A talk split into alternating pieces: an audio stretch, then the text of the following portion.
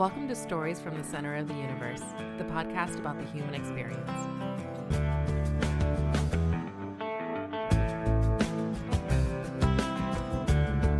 Chris Gaskell, welcome to the Center of the Universe. Hey, thanks for having me. I guess we should mention that uh, we connected uh, through Stu Brown. We did. And how when you how do you and Stu know each other? When I moved back here to Virginia from Texas, uh, uh, actually going back uh, after I graduated college, I came here to, to Richmond, and my first job was at Varina High School. Okay. And Stu was one of the coaches there. Blandon was the coach there. Bull Heller, I don't know if you know the name Bull Heller. He was the, the head coach when I got there. Garrett Chilcote was the assist, basically assistant head coach. Really big names in high school Big football names, around yeah. here. Yeah. So uh, that was back in 1998. In 1999, uh, those two seasons were phenomenal for us, and for me being there, my you know fresh out of college, to be able to coach on a team that was that good was, I mean, it was just a gift. You know, Uh, who was on that team? Mike Robinson was the running was the quarterback. Uh, we had Craig Lebrano, who he ended up passing away. I don't know if you know that story or not. But Craig Lebrano was an offensive lineman. Howie Howie Mitchell, uh, he was an offensive lineman of mine.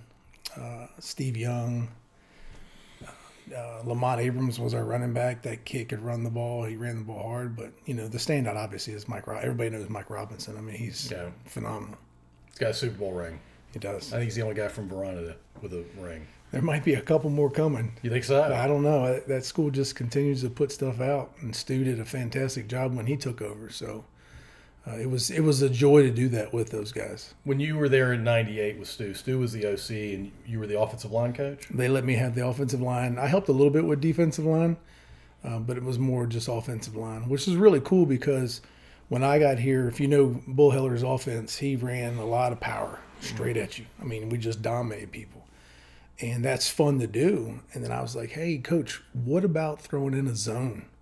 Take your same play. I said, you don't have to do anything with the backfield. Just let me block it differently. Yeah. Let me zone block it. And let's see what it does. And it took the same play but gave it a whole different look. And it was really successful for to be able to go back and forth from his power to the zone, power to zone. It was it was pretty cool to see. All right, so for the novices amongst us that don't know the difference between power blocking and zone blocking, uh, I imagine power is just you got a guy, whoever's closest to you, sort of Yeah. thing. You just knock him back three yards. It depends on where the defensive lineman's lined up. You're double teaming to the next level straight ahead. Versus a zone, you're going right, you're stepping and you're working right, and you just keep working that. And whoever crosses your face or gets in your face, that's who you're blocking. So you're moving as an entity versus Correct. you've got this notion of Correct. I double And if you're them, uncovered, you're still going right. You're just going to the second level right off the bat. and you're assuming the running back is right there. and they can read either way. That was the cool thing about it is that they can they can see all that stuff happening, and they can see if okay, if I got the edge, I can take the edge. Okay, they're setting the edge. There's a cutback right here, and the cutbacks are deadly. And uh, the offense improved, I imagine, because of both types of blocking. I, I mean, it was a good offense. I, I'd love to say that I did it, but I just had a part in it. You, you did have a good running back and a, and a- and a good quarterback play that position. Did y'all throw it all back then? Uh, we did throw. Mike could throw the ball. Um, and usually that was just to keep him honest. You Yeah. know, people would really load the box up, and and we'd have to stretch him a little bit. But you know, I've seen Mike Robinson get. It felt like all eleven people, maybe to put twelve, another person on the field. You know, it, they would hit him, and he just would come out of a scrum and just go eighty yards. Boom, gone. Just because he's freakishly uh, strong? Just, he's just an amazing athlete. Yeah, very, really coordinated too. Really is, yeah. Yeah, that's that's amazing. So you, you had the fortune of, of knowing Stu Brown for the last twenty six years. Yeah, when I left Varina in 2000 and I moved away, and we kept in touch, not as often as I probably would have liked to, but we kept in touch. And then fast forward to what I was alluding to earlier, fast forward to 2015 when I was moving back here from Texas. I called him like, "Hey, I'm coming back to town." He goes, "All right, what are you doing?" I was like, "Well, I got to sell my house in Texas. I'm coming for a couple months ahead of time because I got to start my job." He goes, "Just live with me," Oh wow! and he let me come. I mean, we hadn't seen each other in years. Who says that? Yeah, he said, "Come hang out with me." Now you gotta next time you see Stu, you gotta you gotta remind him of this. I hold his golf championship in his yard. What is a championship for golf in his yard? What does So that mean? he had on the side of his house, going from the driveway back to the to the left of a barn area over there or garage area. yeah. He had a flagpole, and we would just sit out there and just. It was probably I feel like it's that big, but it, it was probably like 80 yards or so. Okay. And So you're playing with legitimate golf balls. playing legitimate golf balls Yeah. and we're hitting.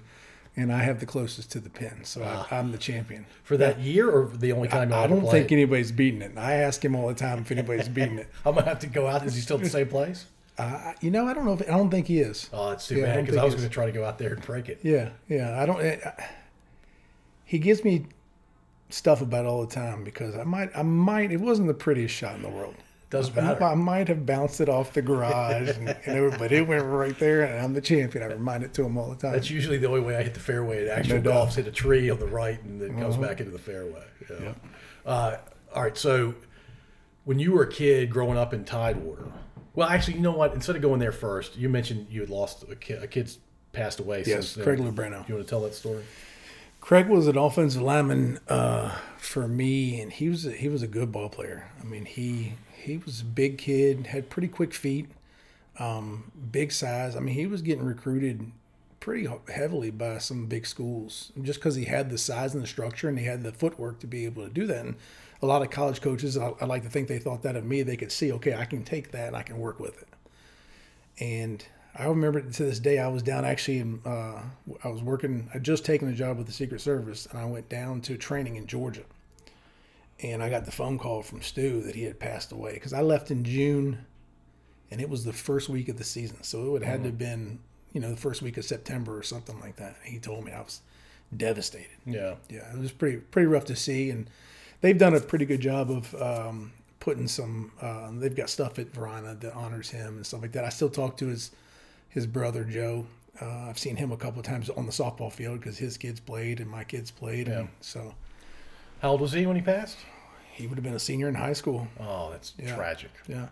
I don't know the stories of it. He uh, they said he had some kind of virus and his his body temperature shot up on the field and they couldn't do anything about it. Oh, he was on the field when he died. Yeah, he, he went down on the field and then they took him to the hospital. Wow. Yeah. And you knew, knew him really well. He was one of my offensive linemen. Yeah, it's tragic. Yeah. Tragic. Yeah. Um, well, hopefully he's in a better place. Uh, and I'm sure he's still missed. Obviously, I can tell that you, you missed the kid quite a bit. And how old would he be now? Ooh. Roughly.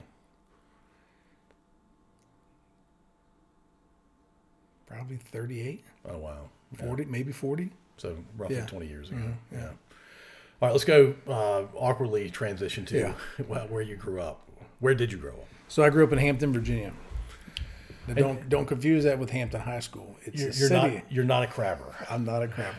I am a Bruin through and through, Bethel Bruin. Okay. Uh, how many schools were in uh, Hampton? Ooh. High schools? Four, I think, at the time. It was four. Oh, really? Hampton's yeah. that big? Yeah, it was. It was Kecoughtan, Bethel, Phoebus, and Hampton. All right. I'm going to ask you the best athletes to come out of those four high schools. I mean, one. I That's think tough. I think two are pretty obvious. Well, Hampton and Bethel for me, it's pretty obvious who Yeah. the names are. Yeah, Iverson from there, Curry, Ronald Curry, obviously. From if you go, Hampton, if you go in the Newport News, um, you got the Vick brothers, are both out of there. You got Aaron Rodgers, or Aaron, Aaron Rodgers, Aaron Brooks was the quarterback at Ferguson High School back back in those times. Um, Just some amazing athletes. Aaron Mundy, who played at UVA, Yeah. he went to Hampton High School. Uh, Paul London, Bethel Bruin and mine, him and his both his him and his older brother Hmm. played at UVA, and then their middle brother played at Duke. Wow. So there's a lot of talent that came out of that. It was a pretty stout district. All right. So back in the day, I think Tidewater had 804 Yes. phone numbers. But then when we picked up the, I think it was the third one ever. It, Northern Virginia might have had the third one, but 757 became associated with Tidewater. 757 all star team, and, and you can magically make everybody 18 again versus the 804 all star team. Is it a, is it a close game or does uh, 757 crush 804? And you're obviously a little biased. I'm a little biased. Yeah, I was going to say I, I take. There's a lot of talent here in, in the Central Virginia area. Yeah. I mean, it that's a tough tough one. I, I'd like to see the game. It'd be Put, a put heck of a those two together It'd be awesome. Absolutely. Yeah, I- I'm assuming football game, but basketball, I think you'd have a really competitive thing yeah, too. absolutely. Yeah. All right. So, what was it like growing up in Hampton? I was normal growing up. Um, I used to walk to middle school. I used to when I before I got my car and was able to drive, I'd ride a bike to the high school or get a ride. I mean, it was just a normal normal city for me. It was a normal. I didn't know anything different. You know, I'd lived with my dad. My parents were divorced. I had lived with my dad for a couple years in Windsor, Virginia, a very small town. That's where my brother graduated from Windsor High School, and then I moved back to live with my mom and my stepdad um, there, and it was just an, I felt like it was a pretty normal youth time. Yeah. You know, I mean, it was so pure when you think about it because everything you did was sports. Like, Yeah. that was it. Like everything was sports. I mean, I remember growing up playing baseball. You couldn't wait for Saturday to get there. You'd go to the field. You wouldn't play until two, but you get to the field at eight and you just hang out all day long. Yeah, it was awesome. Play wall ball and, and get snow cones for foul balls. It was everything. You know, it was it was a lot of fun. What was Hampton known for? Uh, is it a, a port town, and that's basically how it grew? Because a lot Well, of you got Langley Air Force Base. So there's a, there's a heavy Air Force uh, influence there. But then you have Newport News Shipyard, which was the major employer. I mean, talking about the number one civilian contract to the U.S. Navy. Yeah, Newport News Shipyard. Everybody worked there. My dad worked there. My my dad worked for a design company. My stepdad worked there. My mom worked there. My brother worked there. I worked there in the summer, uh, my senior senior high school and my freshman year of college. grandparents were from that part of the world too. My mom's my mom's adopted, so her family is from Roanoke Rapids down that way. But my grandmother that adopted her, they're all from from that area. Yeah, and your dad's side from there too. They were military, Yeah. so they bounced around a good bit. He lived in Germany for a little bit, and you know lived in a couple of different places, California. You know, so he bounced around a little bit. Uh, He, he was at the apprentice school when uh, my mom and him met. okay, and he was shipbuilding. Yeah, he was. Yeah, he well, he was playing basketball then, you know. But yeah, he yeah. got he was into drafting, you know, the design, the, Ah, the drawing, gotcha. that kind of stuff. Yeah. Maybe a little bit easier physically than, Yes. than the actual shipbuilding itself. Yes. When you worked there those two summers, what, uh-huh. what were you doing? Oh boy, that first summer was a lesson, and I will tell you, my stepdad did it on purpose, and I, as much as I hated it at the time, I, it was a blessing. I, they put me in the yard. The USS Stennis aircraft carrier was being built. Th- those things are massive. huge. It's a funny story because my first day there, so they send me down. I'm in X36, which is the rigging department. So it's just you lift stuff and move stuff, mm. Put up scaffolding, take down scaffolding. You're just the heavy person that would go around. My first day on a ship, I get down to where I'm supposed to be, and we go down to the fourth deck engine room because we're taking the water pumps out. And I'm a And the fourth, fourth deck, you mean like first deck is surface level, right? You're, Yeah. you're four well, you get the flight deck, and then you work your way down. right.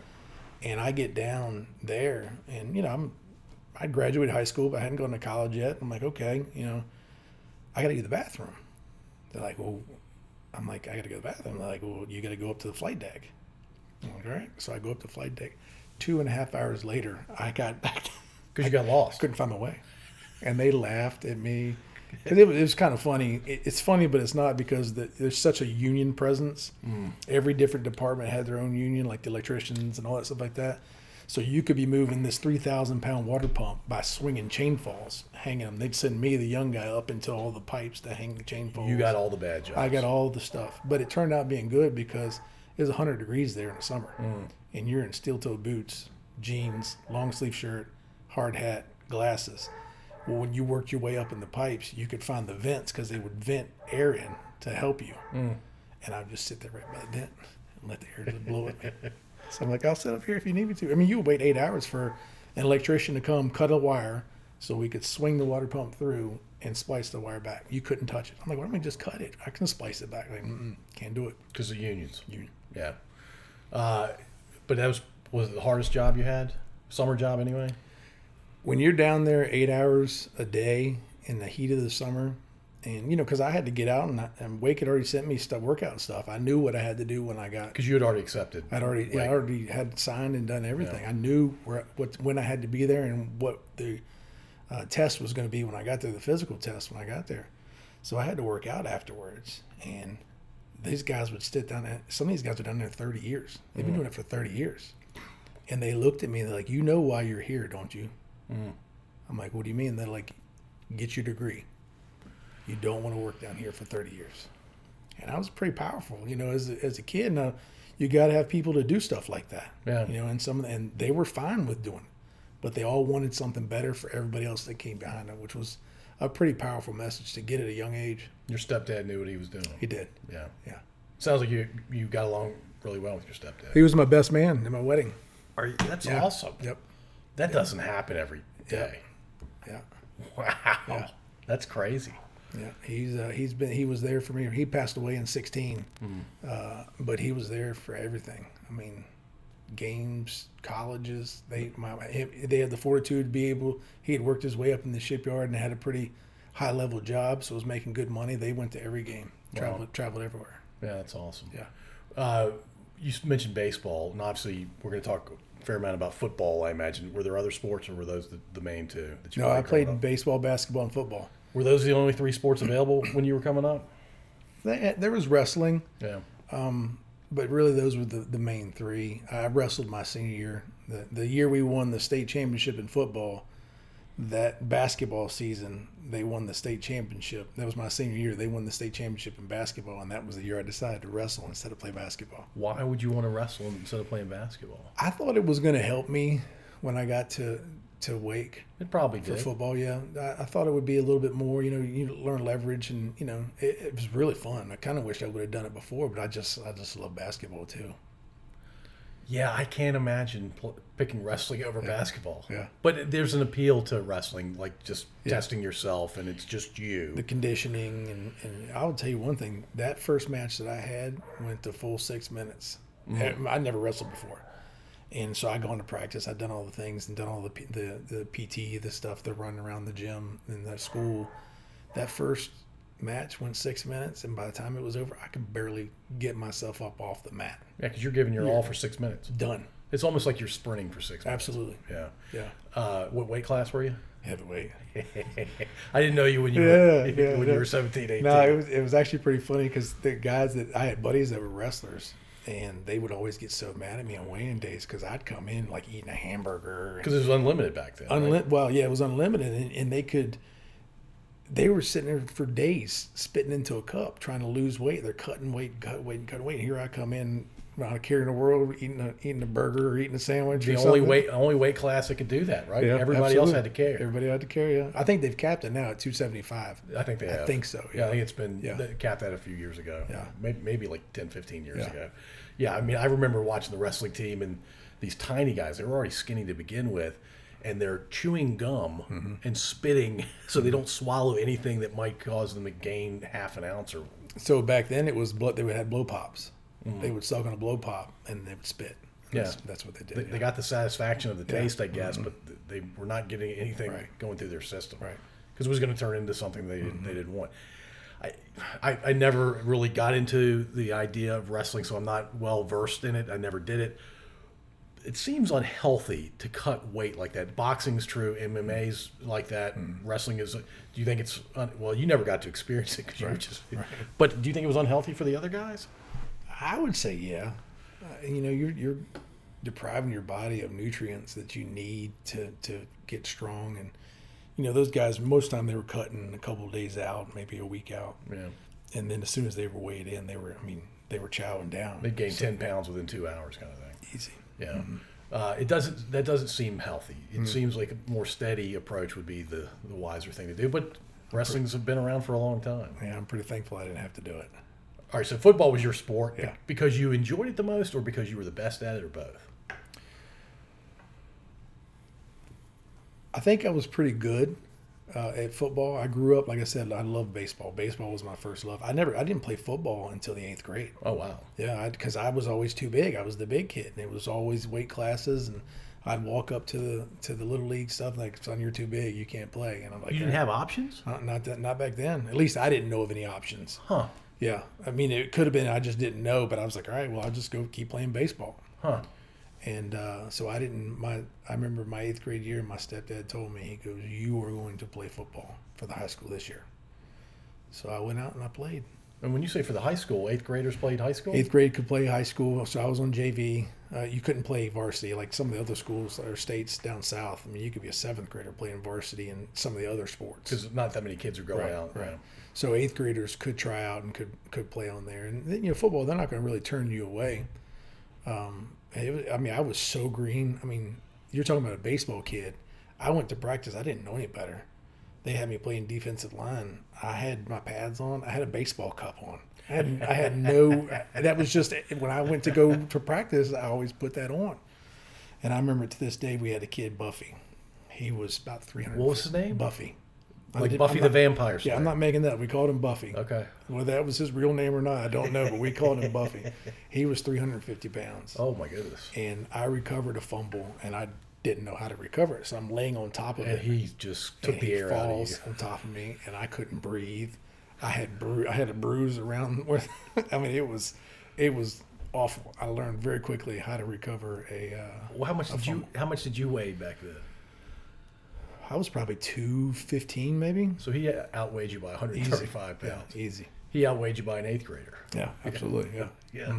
So, but you pre- picked it up pretty quickly, I imagine. I think so. Um, obviously, Coach Kaz saw something in me that I wasn't expecting.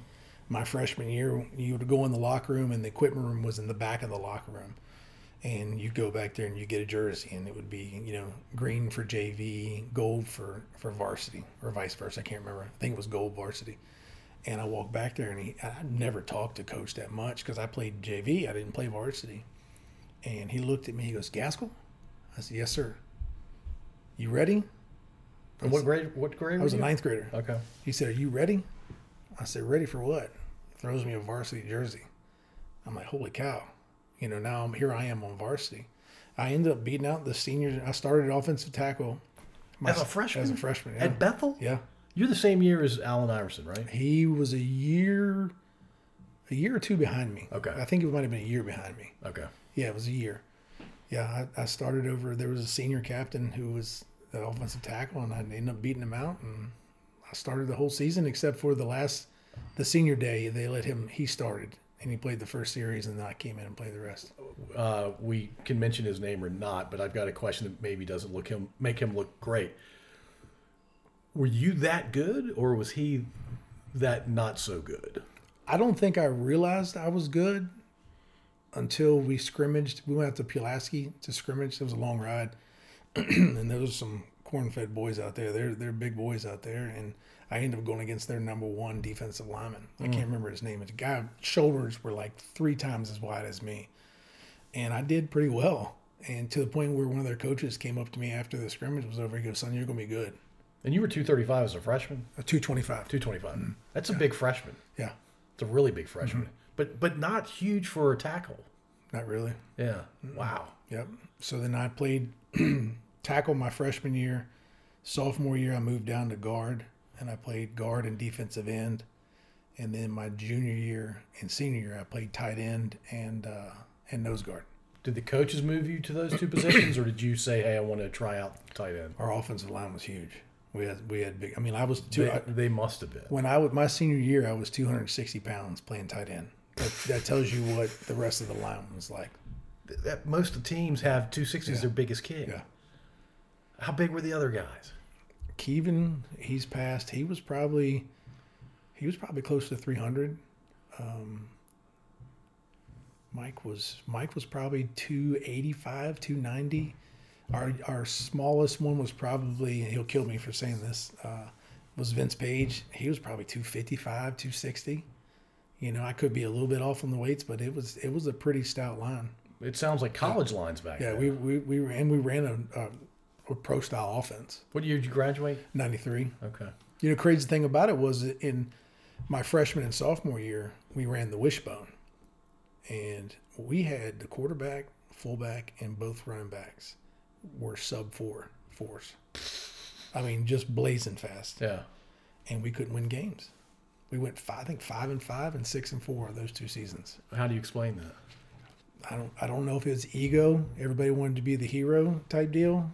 Um, I, I don't know because I was so young back then. Like I didn't. I was just you know freshman playing. Trying to do my job. and- Yeah, exactly. Wow. All right, so when did you know you were a football guy over baseball? I think once I started playing in high school, the freshman year, I kind of okay. If he sees something in me, you know, and I and I did I did pretty good. And uh, sophomore junior year, we we went ten and zero in the regular season. We shut out our first seven opponents. We had seven shutouts. We started the season with seven shutouts. That's crazy. and we go into the first round of playoffs. And I knew we were good, and I was starting to get letters, and I was going to camps, you know, a couple camps here, a couple camps there.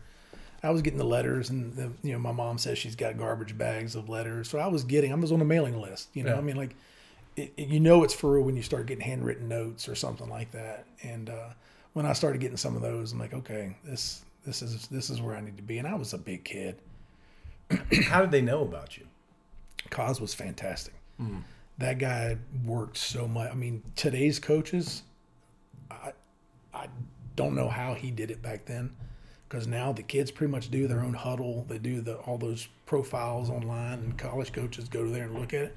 He would be in there literally every day, VHS tapes, recording tapes, and mailing them off to colleges. Wow. He was fantastic. And he was doing that for each kid? There's a reason why if you went into when he was the AD and the football coach, if you went in to go to the locker room where the training room was, there were pictures of all the all the guys that had gone to college. He was proud as he could be. Absolutely. Yeah. And he had a, and he had a big part in all that. I mean, to this day, he's he's one of the he's one of the first mentors or leaders that I really ever experienced. Yeah. And it sounds like he was very serious about what Absolutely. he was doing. And he took care of a lot of kids. Yep. And we and we had good talent, so that helped too. You know, he there was a demand for it. Todd Kelly went to Bethel. I don't know if you know that name. He played uh, defensive end at uh, Tennessee. Okay. He went to Bethel. So we, I mean, we had good talent coming out of there. All right. I, I asked you this when we talked on the phone a week or two ago. And I don't want to turn this into the Allen Iverson Mm-hmm. thing, but what was he like on the football field? Because you hear, obviously, everybody knows him for basketball, but people from Virginia, a lot of people will say he was better at football than he was at basketball. What, what do you say? That was exactly what I was going to say. I, every time somebody asks me that question, I always say, if you've ever watched him play basketball, you should see him play football. The kid was amazing. I think I can't remember if it was my junior or my senior year. We went over to Norview first game of the season, and they were nationally ranked. They were a good team. Uh, I don't think we were supposed to beat him. He had five interceptions, and not one of them was thrown to him. He went and got all five. I mean, What did he play? Um, free safety? free safety. Yeah. Unbelievable.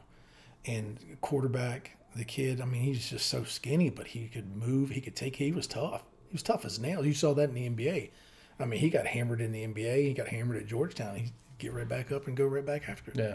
Never showed weakness, ever.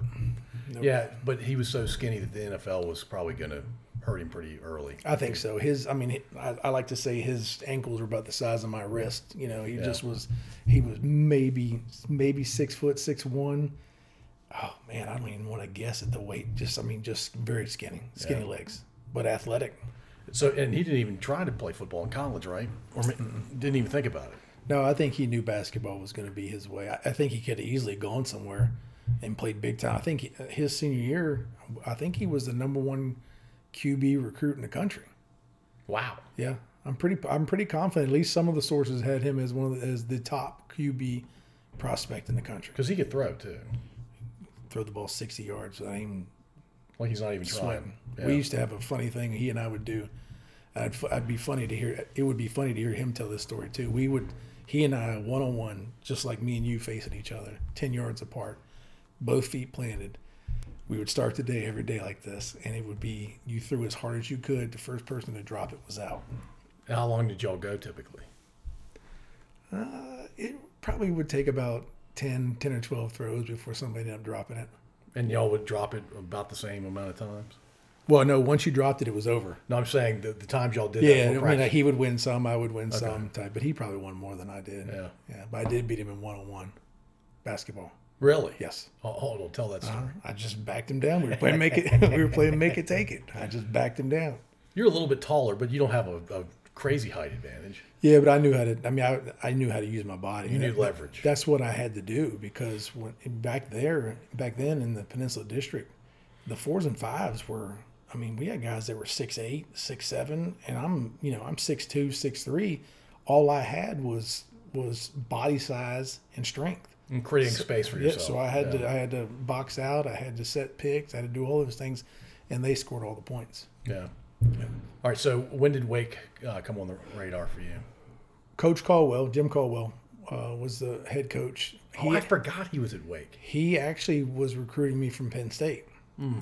And when he got the job at Wake, he called me. And my senior year, we went to the States. So I lost pretty much all of December recruiting because most schools don't have you on recruiting trips when school's out for Christmas. Right. So if I think we played up until December the 10th, I think was the state championship or something like that. So I lost the whole month of December. Well, he had called me and I had started thinking, okay, I got to figure out what I want to do. And I originally wanted to go to law school. And so I started looking at schools that had good law schools, and then I, just out of the blue, he calls me and says, "Hey, uh, I'm getting head coach at, at Wake. Do you want to come?" I said, "I'll be there on a visit," and I ended up being his first head coach, college football recruit commit. How did he even know about you? Just, Just from I, he recruited the area, Yeah, so he okay. knew everybody. And I'm sure Cause had sent him some stuff. So yeah. yeah, Wow. yeah. Caldwell's a big name. He is, yeah, yeah. I think he. I want to say he was like a consultant for Jacksonville. I think this year, Okay. behind the scenes type stuff. Great man, absolutely great man. I, he- I still text him to this day. Sometimes I don't speak to him very often, but I every now and then I'll shoot him a text. Hey, coach, just thinking about you. Hope you're well. Boom. And uh, did he coach the whole time you were at Wake? He did. Yeah. Yeah. That's a treat. Yeah, it was. Yeah, Yeah. because I came in with everybody there before me. My freshman class was the fir- his first class coming in. Everybody else was Dooley's class. Yeah. Bill Dooley, uh, Coach Dooley's before us. So they had the, they were the ones that had to kind of feel their way through. All right, this is a new staff. What am I going to do? Did a lot of kids stay? Most did back then. The transfers didn't happen a lot. Tim Johnson, who played at Bethel High School, he was at, at Wake. He got there a year before I did. He ended up transferring out. Went to I think North Carolina A and T and Okay. played middle linebacker over there and tore tore that place up. I mean, had a great career there. So Was Wake uh, good back then? No, that was the hard thing. You know, when you go from a, a high school program for the last two years, we were twenty two and three, and then you go into a college program. Now we played. I mean, it was ACC football. I mean, it was it was pretty strong. Um, I think we went my redshirt year. We were two and nine, three and eight. I think we had two three and eights, one one and ten, and my senior year we were five and six. So not no winning record though. We lost. years. Nope. We lost in my senior year. We lost three games. East Carolina, we were winning 21 to 3. We ended up losing 25 24. Hmm. Georgia Tech, which was the third game of the season, we ended up losing 28 26. And then fourth or fifth game was UVA, and we were tied at 13 going in the fourth quarter, and they ended up beating us 21 13. So you take those three losses and turn them into wins. Yeah. Now you're 8 and 3. Right. We just couldn't Which is a really good year yeah, we just, we just couldn't do it. Yeah, Sounds like you were competitive. we were. Yeah. I always tell people all the time. Everybody's asked about Wake. I was like, the difference between like a Wake Forest and a, a Florida State or Wake back then in North Carolina and Virginia, their defensive line, their their people were legit. I mean, they were good. I was like, the difference is is that their first team might be a little bit better than our first team, but it's a pretty comparable road. But their second team is as good as our first team, and their third team is as good as our first team. Oh wow. So you know they just keep you know Florida State would just keep rolling people through fresh bodies every time, and by the third or fourth quarter, You're done. you're you're tired, yeah, but they're running on hundred percent. You know, So tight end in high school, and then your freshman year, did you try? You well, you didn't try out. You were a scholarship guy. Did you uh, say, "Hey, I'm, I want to play tight end"? No. How, how long? No. That, that didn't. That, you didn't have, have a day in the sun as a tight end. no, I I started on defense, okay. so I didn't want to play offensive line in college. I didn't want to do it. I, I wanted to play tight end or I wanted to play D line. I wasn't going to play tight end because I wasn't fast enough. So they brought me, Wake brought me in as a defensive lineman. I say that I know they had a plan for me to get to the offensive line because a lot of colleges would recruit bigger defensive linemen because they usually could move pretty well, and I felt like I could move pretty well.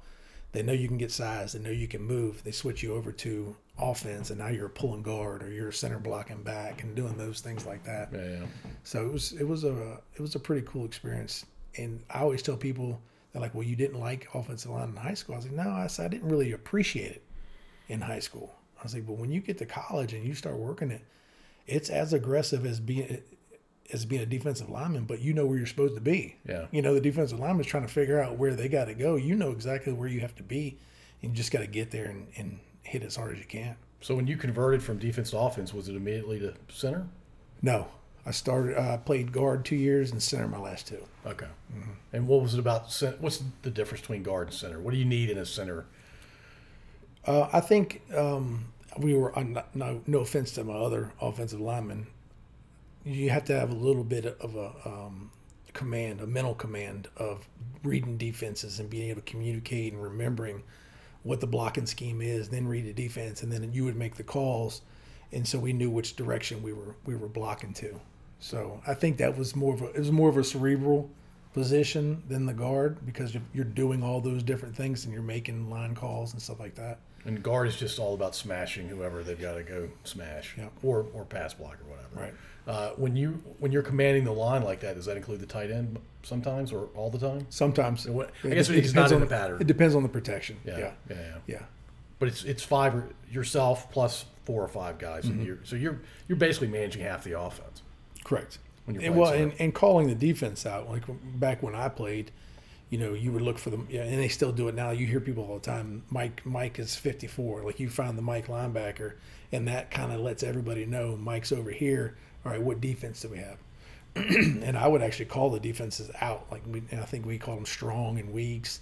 They had a thirty front. They had four three. You know, some people would do different things. You know, a four four type scheme it, it could be it could be confusing and that's what defenses would do they would try to line people up to make you think something and then start dropping people out Switch with Yeah. a few seconds left in the play clock. Right. Uh, do you have a fond memory from playing at Wake? Your fondest memory? Maybe it's a team thing, or maybe it's a, a individual thing. you know i think the whole experience i wouldn't trade it for the world. Even though we weren't very good i mean we didn't our record wasn't very good. We were a decent team. I, I don't think i would trade the experience for anything. I didn't never had a bowl game so i don't have that experience. But it's like i tell my kids the people you meet in college are the people you're going to remember the rest of your life. And you know my roommate in college like i was talking to you about earlier we still talk to this day. I got four or five really good buddies. Actually um, in march we're all going out to copper mountain ski resort in colorado. One of the guys that we used to play with dustin lyman he ended up going to the nfl play for the bears for a couple of years. He's like the president of that place and he's having a bunch about 15 or 20 of us come back so. That's great. yeah it's gonna be fun. I, some of these guys i haven't seen in 10 15 20 years. Yeah, that's going to be awesome. yeah Did you sustain any horrible injuries? I tore my ACL my first college football game of my career. Were you out the full season? Yep. And so that's why you redshirted. No. Uh-uh. So back then, I had already redshirted. So this was my redshirt freshman year. I started first game of the season. I started at guard at Vanderbilt. First touchdown of the season, halfway through the, I think we were in the second quarter, early in the second quarter. Pulling guard on power on the goal line, had my linebacker two yards in the end zone. Running back cuts off me, scores. Everybody that was trying to tackle him took me out. My, I was under the pile, and my foot was up by my ear, and I knew it was going. And you, weren't, you weren't that naturally flexible. as No, uh-uh. I knew. I felt it pop. The the uh, trainer came out. He said, "What's wrong?" I said, "My knee's going." You know, I popped it. He goes, "All right." And sure enough, I tore my ACL. So I had surgery a week later and out the whole season. Lost the whole year. Yeah, Played a quarter and two or three minutes and lost the whole year. that sucks. Now you've got guys playing. There's some guy that has. He's on like his ninth year. yeah, Bo Nix, the quarterback out of the Yeah. has been there forever. There's some guy down at Miami. I, th- I literally think he's starting his eighth or ninth year. He, I mean, it's amazing. I don't understand it. COVID can give you a year, I think, but I mean, not three or four. He had a couple red shirts for injuries. Wow. Yeah, they didn't do them like they back then. They didn't do them like they do now. Oh, as soon as that game started, you you were you were burning it First, first play on the field, my eligibility was burned for that year. It's definitely not like that now. No, I mean, they also have the transfer portal where, where kids play for four or five different teams. yeah, don't even get me started about that. Well, we might talk about Yeah, that a little okay. bit. Uh, so, any other injuries besides that one? Uh, I I had I was at, actually at a concert, and I had something fly through the air and hit me in the eye, and I didn't know what it was, and it wouldn't go away. So long story short, I ended up going to the infirmary. They told me just to put drops in and come back on Monday.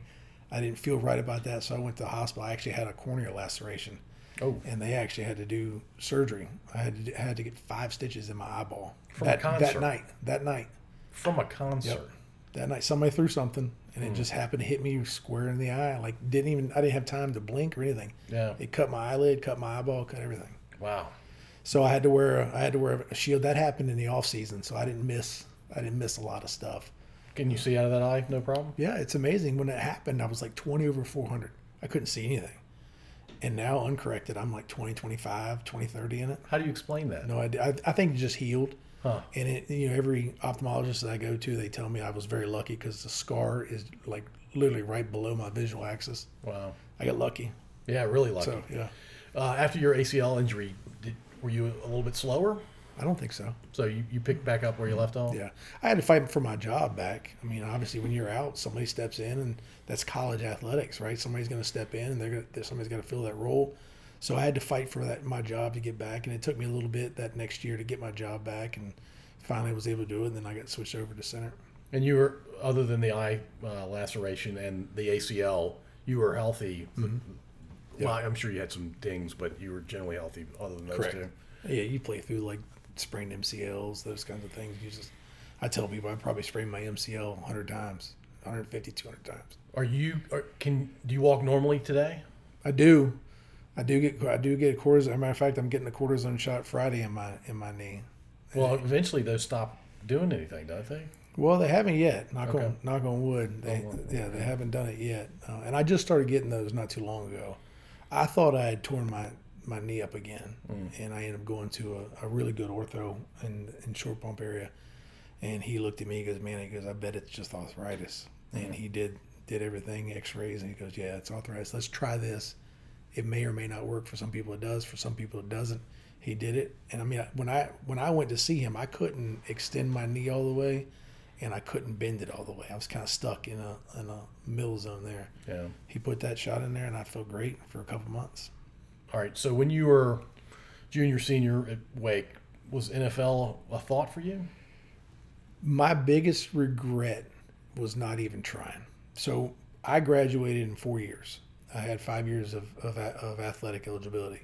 So I graduated in four and I started working on my master's degree in five. And I was kind of under the impression, well, if they're not coming looking for you, if people aren't knocking on your door, hey, you know, talking about it, it probably wasn't going to happen. It was very naive. I should at least try to get into a camp somewhere and go play that. I tell my kids, I've told my family, that's probably one of the biggest regrets in my life is not even trying to get into a camp somewhere just to see. Yeah. You know, that doubt, that, that what if is always going to be there. So, You're my uh, third college center. Not that I was keeping track or was trying to get uh, college centers on, but uh, these guys are younger than you. But they all say that unless you are the, the exact height, mm-hmm. you're within that perfect range for a center, and then again for the guard, and then again for a tackle, and you and your shoulder width and your arm mm-hmm. uh, length. Like unless you're prototypical, you're going to have a tough time breaking into the NFL it's hard. Even some really good ball players don't make it out of camp. because they're half inch shorter than they're supposed to be, or they didn't wow them. And hey, Right. not only are you half inch shorter than you're supposed to be, you didn't wow us. So mm-hmm. sorry. Yep. It's hard to stand out in those camps. I It really imagine. is, yeah. Yeah.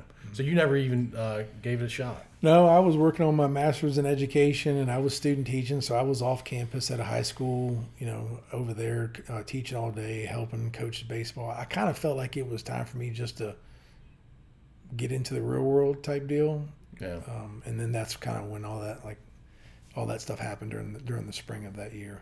Yeah. Mm-hmm. Uh, so what did you want to do when you got out of your master's program? Well, growing up, I, I always told people I thought I was going to be a detective. I used to say as a kid, I'm like, I want to carry, I want to wear a suit and carry a gun. You know, you watch TV, you see all that Sure. cool stuff, and so I thought I wanted to get in law enforcement. And then when I went to Wake, I thought I wanted to go to law school, and then I was like, yeah, I don't know if I want to do three more years of school after after four. Um, so then I, I started really looking at um, at law enforcement, and one of the guys that I played with, his dad was the uh, the special agent in charge of the president's detail for the Secret Service, and so he would come to games, and I would just be able to talk to him and and, and you just kind of understand what, what it was like. I'm like, man, that's that's what I want to do. So before I graduated college, I called and said, "Hey, look, you know, I called the office uh, and I said the Greensboro office. I said, "Hey, what do I need to do to start an application?" And they're like, "Look, you're fresh out of college. Go get a job. Show us that you can work, that you can pay your bills, you can survive as an adult, and in two two years or so, then you can put in your application." And I did just that. So I spent those two years teaching and coaching at Varina. So I made a little bit of use of my of my master's in education. Uh, I used that for for a couple of years. So if your teammate didn't have a dad who was the special agent in charge of the president's detail, would you have ever been in the Secret Service? I don't know. I don't know. I Yeah. really don't. I mean, it, it would be. It's hard to tell. I mean, I think that gave me an insight, and I it kind of moved them up on the level number one for me of the federal agencies that I applied for. but you were looking at a lot of federal agencies. I had applied to the FBI, ATF, uh, Virginia State Police, Secret Service. Those are all the ones that I'd done at that point in time. You weren't thinking about being a deputy. I asked, I asked them. I said, "Do I need to go be a cop somewhere?" And they're like, "No, you don't have to be a cop." Hmm. You know, I think being a cop is a good thing coming into this job, into the job that I have. But you can learn it as long as you're, you know, adaptable and you you can take training and be able to implement training. I think you can learn it. It definitely helps. Some people get the kind of the street out of them because what I do investigatively with the service and with my current job now is you're not in the street every day. Yeah. You're not dealing with people every day. You know More of a desk job. more of a desk job. I mean, I- I No, you still get that. out. Yeah, you still Yeah. get out in the field. We still do enforcement actions and stuff like that, but it's not every day. You're not constantly dealing with somebody every day, and some people miss that. That we've had plenty of guys. That I had a guy in my uh, academy class for the Secret Service who was a Virginia State Police trooper. He graduated, went right back to the Virginia State Police. Couldn't, Just couldn't do it. Didn't want to do it. Huh. Yeah. So uh, you always had the idea when, when you thought law enforcement, that meant at least state level and probably federal level. I'd kind of gotten some advice that federal pays better. Mm. Um, the federal benefits are really good. Um, so I had kind of a little bit of guidance in that in that regard. Not not to knock the locals or state because I was going to do that. I just got lucky. Yeah. I got lucky and I got hired. So So you're pretty elated to, to be hired. absolutely, Yeah. one hundred percent. So uh, is there a real pecking order in the Secret Service when you first joined? Do you feel like a, a rookie when you start? Absolutely, absolutely. Yeah. When you so I got hired out of Richmond, and I got hired into Miami. So they were sitting back in those days. This was two that um, uh, June of 2000 when I got hired. They were sending everybody to the Big Five: New York, L.A., Chicago, Detroit, and Miami. Detroit's one of the big five. Detroit was one of the big ones. Huh. Yeah, I think at the time I'm pretty. It was either Detroit or Houston. One of those two was the big ones, and I just got lucky and got and got my. I say lucky because Miami. I mean, newlywed, no kids, go down there. It's beautiful Yeah, there. it was great. We had a great. I bought a Harley. Used to ride down into the Keys. You know, it was it was kinda hard to beat. great. It was a great time. Yeah. Uh, so uh, I'm going to ask you questions about the Secret Service. I'm not trying to obviously No, learn anything or have our listeners learn anything they shouldn't learn. Um, but the Secret Service, what, what's the objective or the mission of the Secret Service? It's obviously more than just uh, protection details. Mm-hmm. Yeah. A lot of people don't know the Secret Service was founded uh, to combat counterfeit currency back in the Civil War. 1865 time was what, what they were originally uh, charged with doing. So investigations was was always there, you know. And then you have the other mission of the protection. Everybody knows. Okay, we have the, the Secret Service has the president, the vice president, the first family, the second family, and then a couple other designees by the president now is what it's kind of morphed into. And then any other foreign dignitary that comes into the United States that's of presidential or prime minister status gets Secret Service protection. So effectively, an international peer of the president also got Correct. Yes. Yep. And we got a lot of that in Miami. I mean, it was a, a major port. A lot of the Caribbean and a lot of the Central and South American countries would come into Miami all the time. So we stayed so busy down there with protection, you know, among the counterfeit money that was going on down there, the bank fraud, the wire fraud, all that stuff else that we that we did down there. So you were also protect you. You were not only protecting them when uh, they met with the president or the executive branch, they were just doing anything in the United States, Yes. and you were providing. If protection. they're on U.S. terri U.S. soil, they get protection. Now they some of them can decline, most of them don't because why would you? I imagine ours is world class. Yeah, you, you got to you got to show you got basically you have armed chauffeurs, and I, I don't want to say it diminish what we did. It was a lot more than that, but they they from their perspective they got to ride everywhere. They got doors open for them. They got you know backdoor entry into places that other people can't do. So it was it was a very very cool experience. Uh, yeah.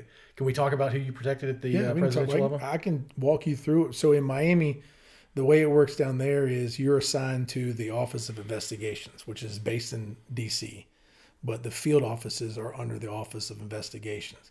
So I was I started in bank fraud. I did bank fraud cases, and then I went to counterfeit currency.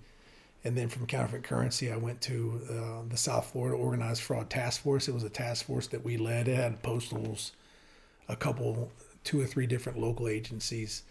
Um, and then after that, I went to protection and protection ops, and that was my time down there. Six years is what I did in Miami when I first got on, four to four and a half, and then you got bounced to your detail. Um, but it ended up because they hired so many people around that time, it was kind of bottlenecking in DC. So I was in Miami for six years before I came up to DC. And then once you get to DC, you go to Dignitary Protective Division and you go to the Secretary of Homeland Security because this is all post 9 11. Right. At least when I went to DC, I was in Miami, assigned to Miami when 9 11 happened. Um, but when you go up there, you go to Secretary of Homeland Security's detail, work there, and then you hope you get called to the President's detail. You know, because they would call you and be like, hey, Paul, you're going to the, the Vice President's detail. And guys would be devastated because they wanted to go to the President's detail. That's what I wanted to do. You know, it was one of those deals where I took the job to, to protect the president. That's what I want to do. And thankfully, I got to do that. So I was two and a half years with Bush 43 and then two and a half years with Obama. Oh wow. Uh-huh. Okay. Yep. And so, were you? This is going to sound weird. Uh-huh. Are you rotating amongst the family when? Because they don't. They don't always travel together. So there's a, there's a system. When you first get to the detail, I think I spent one pay period, which is two weeks, on the shift. And when you're on the shift, you're you're not one of those guys. When you're that guy, the new guy, you're not one of those guys that people see on TV. You're with the press somewhere. You're you know you're doing something else behind everything. Yeah. And then I spent two weeks on that, and then I got put on Jenna Bush's detail, and she had just written uh, written a book and was going around doing a book tour. So we were we were bouncing around like crazy. We actually She wrote a book while her dad was the president. Yeah. Oh, I had no idea. I didn't and so that. she was on a book tour, and you know we were a small group of people that were you know, her detail, and we had to divide up, and we called a red and a blue team, and we would leapfrog areas and, and get there in front of her. We moved around a lot, and I had my oldest daughter was three years old at the time, and I had a newborn when I was mm. doing. I was gone for out seven days, back one, out four days, back two, out nine days, back you know three, just constantly going. And Jen of, of the Bush twins was more extroverted. Yes. my impression. Yes. So she was out there. She was, created yeah. a, a Yeah. different set of challenges. Very challenging. Very challenging. So then, so then you leave, you leave that, and you go to a uh, a satellite. So that's considered a pre-satellite. The satellite offices uh, or the satellite uh, groups or squads, however you want it is, you have the first lady's detail, you have counter surveillance, you have transportation, and you have.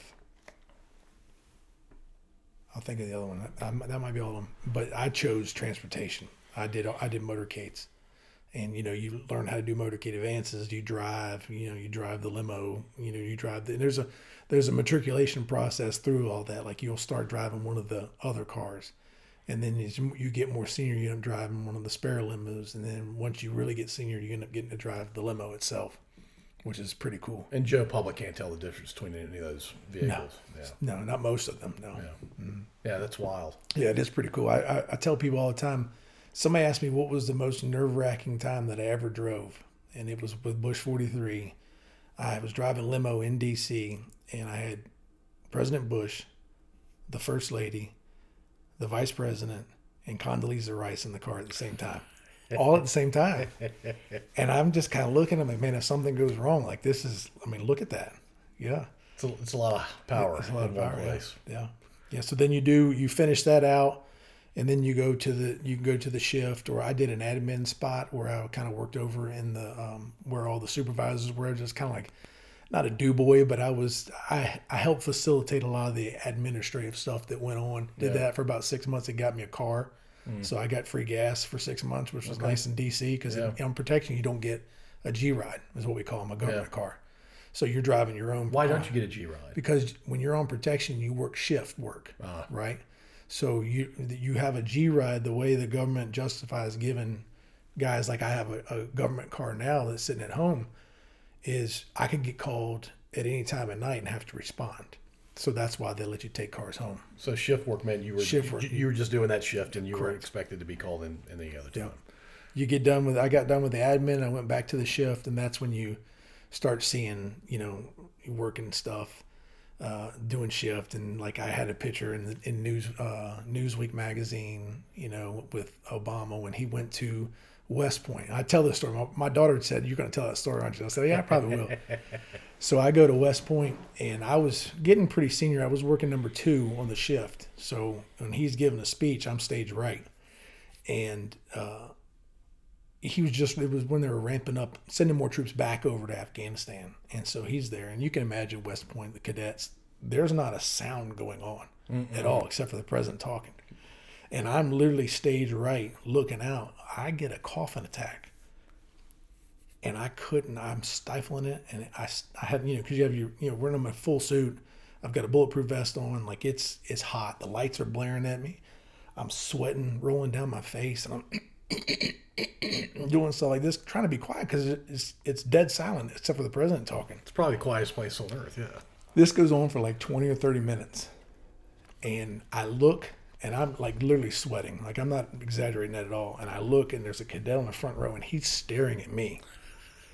He can't wait for he's, to call. He's just sitting there like, what is good? What is going on with this guy? What is happening to him? And he, the president said something that allowed them to clap or cheer about something and I ripped it off. Just started coughing like crazy, and boom, it tightened back up again. Mm. And I had to go right back to it. And I'm sitting there trying to do everything to stifle this cough, and it just kept going. He said something again with cheering. I, I coughed even more. By the time we got to work the rope line, I was soaking wet. Wow. Yeah. Just from trying to hold the cough. Just in. from trying to hold it in. Because if I started coughing, you know you're not going to stop. Right. And then you're that guy. You never oh, want to be that guy. And I never would have lived it down. The shift guys would have worn me out. there ain't no doubt about it. Yeah. The, the, rest of your time in the, yeah. the Secret Service. Yeah. So then you start doing more advanced work. You know, you, you start, oh, we call it CONUS, Continental United States. Yep you start doing advanced work where you do airports first, then you go do like a site, or then you get to an RON, which is an overnight hotel where you're the advanced there, and then you ultimately work up to do leads, uh, and then you do foreign stuff. So what, what are leads? Lead is the lead advance. So if you, I tell people this, when you think about doing what I mentioned doing CONUS, you do the same thing OCONUS outside the continent. When you're on foreign soil, you have the same structure, right? Yep. The lead is the agent that's responsible for supervising everything that's going on in the advance part of it. Okay. Domestically, when the second supervisor gets there, typically a day before the uh, the visit, you walk him around. He makes whatever tweaks or changes he wants to do, but ultimately you're you're the final say, except for that last tweak yeah. of what goes on. And I tell people all the time that when you got to do that foreign in the government, I don't know if you're familiar with yeah, you're familiar. GS thirteen yeah. is in the service as a as a non promoted. That's a journeyman level thirteen. You're a GS thirteen and you're in a foreign country and you're making decisions that there aren't many GS thirteens in the country that are that are making. I mean, it's it's it's kind of humbling when you sit there and think about. It. Like I negotiated with like colonels and and generals and all kinds of stuff in foreign countries to get things that we needed, and it was it's amazing to think about it after the fact. When you're in it, you're kind of in it, you know? Yeah. And then after the fact, you're like, wow, I did some, that was some cool stuff I got to do. And you're using an interpreter for a lot of those visits, I imagine. Yes. Yeah. Mm-hmm. And that's a little weird, I'm guessing. It's a little strange, yeah. Yeah. A little strange. Some countries are better than others. Um, I did the lead in, in Bali. I was there for 17 days. That was that was pretty interesting. Um, I did a, a motorcade advance. This is another funny story. Motorcade advance in Bangkok, Thailand and I'll never forget this. Tom was the senior guy. He was doing the president's motorcade, and I was a junior guy. So I'm doing the first lady's motorcade movements. And we're running a lot of routes together because we're going to be running routes. Well, we get a, he was a major or general or somebody in the, the Thai military to the point where when he came and picked us up at the hotel and we walked across the street, there were soldiers stopping traffic for us to get in the car. Mm. And so we're with this guy most of the week. Well, he ends up taking us to lunch to like their version of a Four Seasons, really nice place. He orders everything, and there's a huge language barrier between us. Table full of food, and we're eating it and everything like that. At the end of it, er, we thought everything was done. He pushes over this dish in front of me and Tom. And we both looked at it, and you could tell by the look on this guy's face, it was something that he's been waiting to give us. And Tom looked at me, and he, he goes, he pulls rank. He goes, I'm senior. You got to do it. That's BS. He, he should not have pulled. Right? Yeah. Well, I mean, it was a, it was a joke, but he was like, "No, I'm senior. You're you're the junior guy." He didn't wanna try. Yeah, he didn't want to do it. I threw this thing in my mouth and I took one bite and I felt three toes and I just swallowed. Oh, Just swallowed. What- what was it? I have no idea. I have no idea. There was a, a, three toes in there. That's all I know. so almost like a half alive thing, or It was like- in like one of the um, pastry things. I, I- we, I didn't know what any of this stuff was. The guy ordered everything, and he ordered it so fast we didn't know what was coming at us. And we, just, I mean, we I, you try everything, right? Sure, you don't want to be rude. No, you try everything, and, and I, somebody had to do it, and Tom wasn't going to do it, so I had to do it. Oh man, Any ill effects after that? no, uh-uh. you're, Nope. you're lucky. yeah, I was. So when you're using an interpreter, the way I was taught, like if you and I speak different languages Uh-huh. and there's an interpreter over here, I don't look at the interpreter. I look at Correct. Yeah. Yes. It's hard to do. Yeah. I guess you get used to it. Yeah, you do. Yeah. And to be honest with you, in a lot of the countries you go, they speak enough English where you don't need it. Every now and then, they'll they'll have to say something, Yeah. you know, just to kind of help out. Yeah. That's uh. What was your favorite country? Ooh. I went as a post stander, which is a, um, a. I was in Miami. I went to Vilnius, Lithuania. That was awesome. Really? Yeah, we had a great time. Why? Could have been the group that I traveled with. These are guys that end up being like really good buddies of mine on the on the detail. Uh, we had a great group, and it was just so cool to be like in the old like Russian areas on the cobblestone roads. And and this is we're not making this up. We were being followed. Yeah. You know, everywhere we went, we were You're- being you're. Eastern yeah, Europe, Yeah. yeah. So we, you know, we would know, and we would kind of play games, and you know, you do normal counter surveillance stuff. You turn around and walk right back past somebody, you know, just to make them uncomfortable. Just little things like that. It's entertaining too. We we had a good time. Yeah. well, uh, I've never been to Lithuania. Would you recommend it? I would. No, I got to go for free. Yeah. You know, I got per diem and everything to go over there. But yeah, I thought it was awesome. And if you're kind of into history, it'd be a, a cool thing to go see because there are places that you can go, and I believe they're still there where you you can see like bullet holes in in the uh, in the, the rooms where KGB was doing stuff with people. It was crazy. Yeah. Completely crazy. Somebody grew up in the Yep. U.S. Yep. Yeah. Yeah. Uh, so when you were with Bush or Obama, did you get a chance to interact with them as individuals? Yeah, when you're so when you're at the White House, there's certain areas that you're that you're in, right? When you're in the West Wing, you know, you if he's in the office, you know, there's certain areas that you're in. When he's in the resident side, there's certain areas that you're in, and one of those areas is literally right outside his front door. Mm. It's an inside door, obviously, and he'd come out and talk to you, and Bush would, you know, I was kind of junior on Bush's detail, so I probably spent more time with him driving, and he would say hello to you, and that would be about it. He was very business, you know. Yeah. He would he would laugh and joke about stuff, but he would more. The guy sitting next to me was the special agent in charge of the detail, and that's who he would talk to all the time. Uh-huh. Yeah, yeah. It's a- there's a hierarchy there. There I is, guess, yeah. Uh, but Obama would uh, would he? Yeah, he came out one day.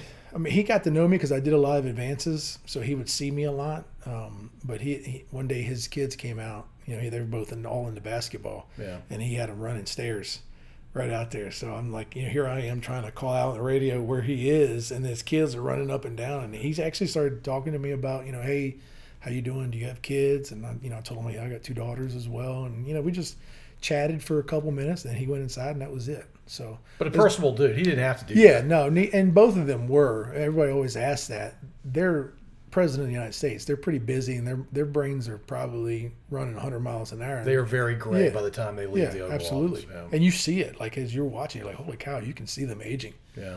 But yeah, they're they're they're they're personable. Yeah. I didn't, you know, I didn't have any horror stories that you know people have heard or stuff like that. So.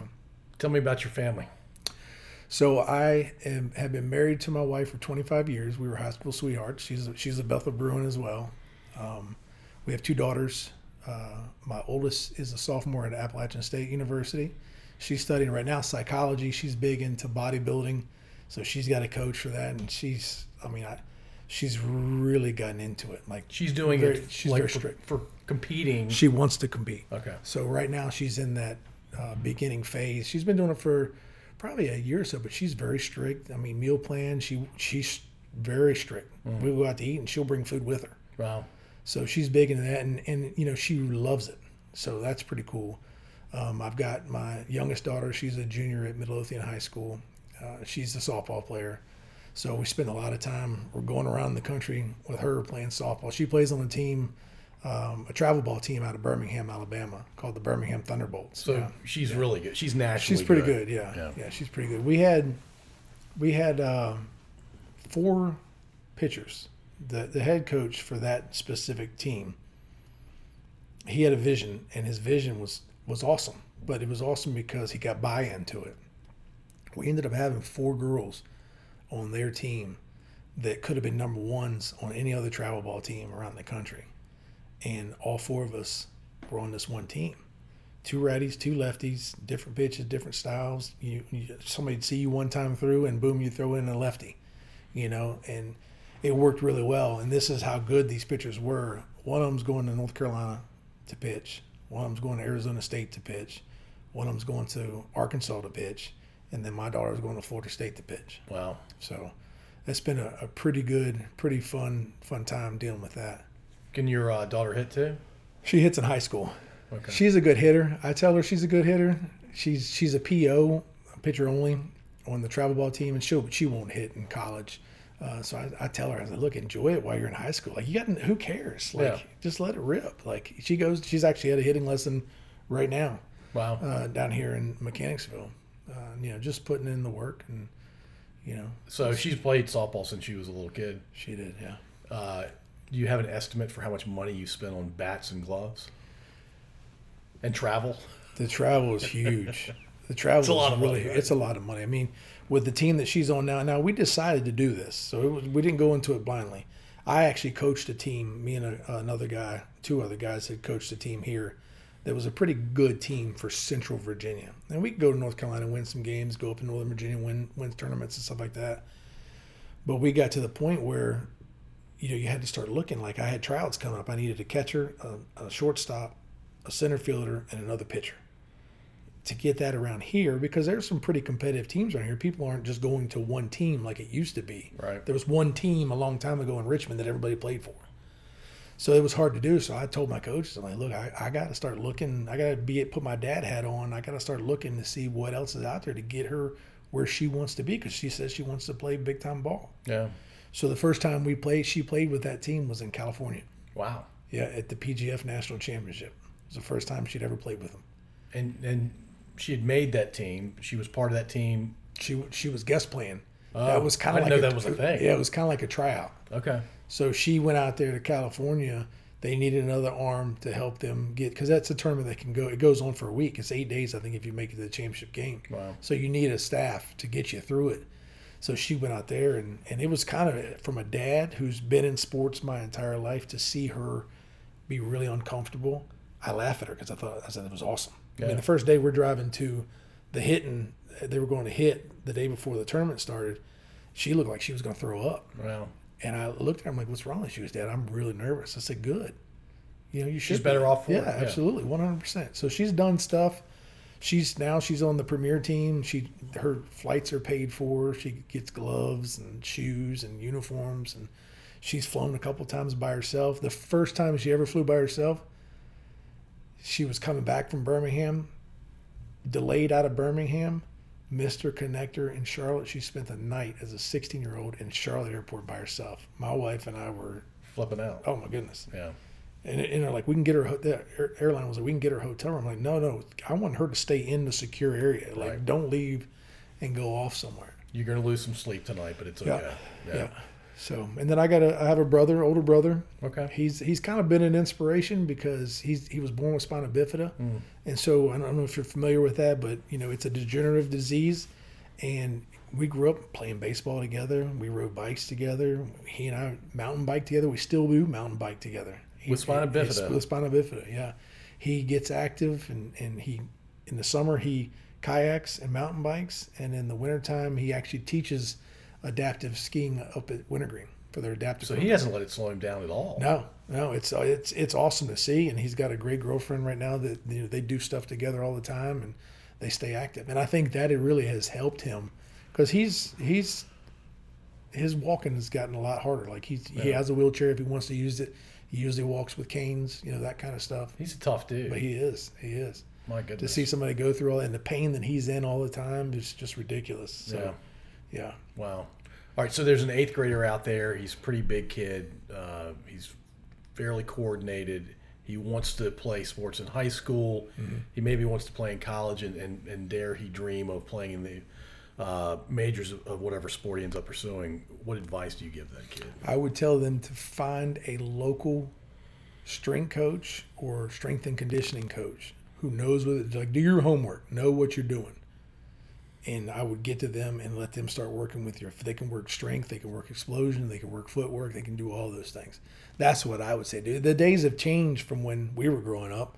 You know, you played baseball, then you played football, and you played basketball, and you played baseball, and there was no, Yeah. there was really no time to do anything. It's specialized so much now that it's become a business, which is a whole different story. We could probably talk about for hours.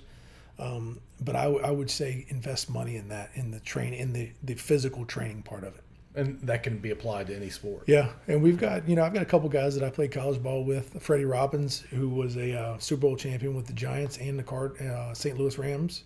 He's down in Florida. He he runs uh, combine stuff, gets guys prepared for combines. Got another buddy of mine up in uh, up in the D.C. Maryland area who's doing the same thing. They coach defensive linemen. You know, you can really specialize if you want. You Yeah. can find somebody locally that was a defensive lineman in college that could teach you how to pass rush. Yeah. You can find an offensive lineman out of college and teach you how to pass set. You know, do all those different things. It's funny. I, I'm, I want to ask you about the sports podcast that we're getting ready to launch here in a couple of weeks. Um, one of the guys that does it with me, his son is really into baseball, and he's and my friend said, yeah, they have a, a coach that specializes in teaching third baseman how to play defense at third base.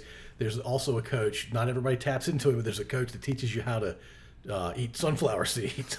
He's kidding when he says that, but I mean it's that specialized yeah, these days. it is. Yeah. I mean, even when I had our, my team, like I, I grew up playing first base. So whenever we did infield drills, I would grab the first baseman. I'd start working footwork with them. Yeah. You know, and this is softball, right? Teaching that, I helped Stu. I, he, I helped coach JV when he was the head varsity baseball coach at Varina back in 98, 99. And I would I would help as much there, but when I started coaching girls, and that's a whole different ball game, coaching girls than it is coaching boys. But to be able to grab them and be like, hey, look, you know, here's how you move your footwork around the bag and stuff like that. It's specialized pretty much everywhere. The problem you have is you get some people that are coaching teams because they made that team because their son or daughter wasn't playing on the team that they were that they were at before, and it's kind of watered down there. Daddy ball's not fun. Yeah, it's not fun. Yeah. I think it- being that my daughter played for me, I think I was actually harder on her than I was hard than I was on anybody else. I think that happens for some Yeah. dads, but Yeah. a lot of dads have done that. Yeah. All right. Uh, are there other stories that your daughter uh, expects you to tell tonight? I don't think so. I think I think I nailed the one that she was that she was expecting. Yeah.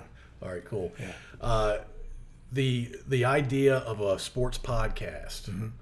it it's we're saying Virginia, but it's really going to start out focused in Richmond. And Right. We're going to bleed into the Tidewater area for sure, and probably up into Northern Virginia. And I think you and I may have talked about this before. Local sports coverage, whether it's the newspaper or TV stations, it just it's not what it was like Yeah. when I was growing up. Now that's true for Richmond, especially for the local TV stations. But I think in Tidewater they still have four active sports desks at the four stations down there. I don't know what's going on in Richmond where they're different. Lane Casadonte's doing his thing at CBS six, but I I feel like there's a there's a vacuum or an opportunity to have. Yeah. And there are other there are a couple other sports podcasts locally. I think we'll end up doing better just because I I have an ego and I'm confident. but I, I think there's there's there's some goodness that can come out of that for people that are just fans, or maybe along the way you learn a few things by listening to, to coaches and players that have gone through those experiences. I think it's a great idea. I mean, Central Virginia. I mean, Varina was a powerhouse for a number of years. Highland Springs has got a dynasty over there. They're still rolling, They're yeah. still, yeah. they're still rolling. I just think there's a lot of talent here. I'm, I'm actually surprised some of the, the colleges, like ODU, just now getting a football team. And I say just now, they've had it for a little bit, but when I was growing up, they didn't have a football team. Nope. You know, They were basketball They were school. they were basketball and baseball. Baseball. That's all yeah. it was. Yeah. Yeah. And then a lot of our guys went to uh, uh, Christopher Newport. You know, that was a that was a community college back in the day. It was a day school. Yeah, and Yeah. Now, and now it's a it's a full blown university. Paul Trible has blown that place completely up. Wild. Yeah, it's it's um, you wanting if you've ever been there before when it was the old way and you go back to it now, you wouldn't even think you're in the same city. Paul Trible said, "We're going to build an awesome place, and kids will come." Yep. And daggone if he's not right, because my kids, I have two in college, one in high school. I've heard nothing. Every kid you talk to visits CNU. Mm-hmm. Yeah. Every single kid you talk to. Yeah. Well, he, he brought in all that fundraising skills he got from being a politician for years, Yeah. and it, it paid dividends for him. Yeah, he he was I think the youngest U.S. senator in Yeah. Virginia's history. Right. Yeah, Yeah. it's wild. He was like Yeah. 36 or something. Well, you know, I'm I'm partial to the 757 just because that's where I grew up. Sure. Um, but I think, and we talked about this, I think before, being that I've got buddies from Texas and from Florida and stuff like that, like people don't realize the amount of talent that comes out of Virginia, specifically the central and eastern part of Virginia. There's great talent comes out of West part. I don't take it that way from anybody, but if you look at the larger numbers, it's central and eastern Virginia. They're probably putting a lot on the map. I would say Division One football, basketball, and baseball over half. Yeah. easily over Yeah. half. Maybe maybe two thirds come Right. out of those parts of the state. All right. Well, I, I uh, I'm, we're gonna have you back on for the uh, sports podcast. It'll be fun. Yeah, it'll be fun. Yeah. We'll talk about softball. We'll talk about football. Yeah. We'll talk about all kinds of I'm, bi- I'm big on softball now. I, I can watch softball all day long sitting at home. It's wild to watch a kid try to hit a, a fast pitch softball from that close. Yeah. I mean, how far is the mound Well, if you, the, so the mound distance is 43 feet from the back of the plate to the mound. But most pitchers, like my daughter's about six foot, she strides at least six nine out. Right, so you do do the math on that. You're you're now at what 36, Yeah. 37 feet, yeah. and the ball's going up, it's going down, it's going left, it's going right. Like it's it's amazing to watch. Is she a lefty? She is. Yeah. Is there something about lefties where they just seem to be smoother than the righties out there? Almost any sport. Yeah, I don't. I don't know if it's that they're smoother, or if it's just people don't see them as often. So when they do see them, they think it's Yeah. something more than you know. It probably is. Yeah, but I mean, there are. I mean, a lot of people grow up hitting off righties. They see a lefty, they don't know what to do. Yeah. You know, my daughter hides the ball pretty well, and that's been effective for her because she's not. She, her speed's getting faster and faster as she gets stronger and and you know, continue to She's grow. She's still And growing, yeah. she's still growing, but she hides that ball and she moves it. She changes speed. She does. She does a really good job. You're going to go to as many games as I'm gonna possible. try to. Yeah, absolutely. Yeah. I don't want to miss anything. Yeah, that's awesome. Yeah, Yeah, I know I- she loves you she- being there. Yeah, I think so. I think so. Even though I, sometimes I can embarrass her, but you know, she that's what you- that's did- what dads do. Does she tell you she, she wants you there? Uh, she doesn't come out and say it, but I, I know she does. Yeah. Yeah. That's awesome. Well, Chris, thanks so much for joining. I'm really glad uh, Stu connected us. Absolutely. Had a great time. Thank you. Thank you for listening. If you enjoyed this episode, please subscribe to wherever you listen to podcasts. We'd also really appreciate if you'd rate and review us. You can find us at scodupodcast.com.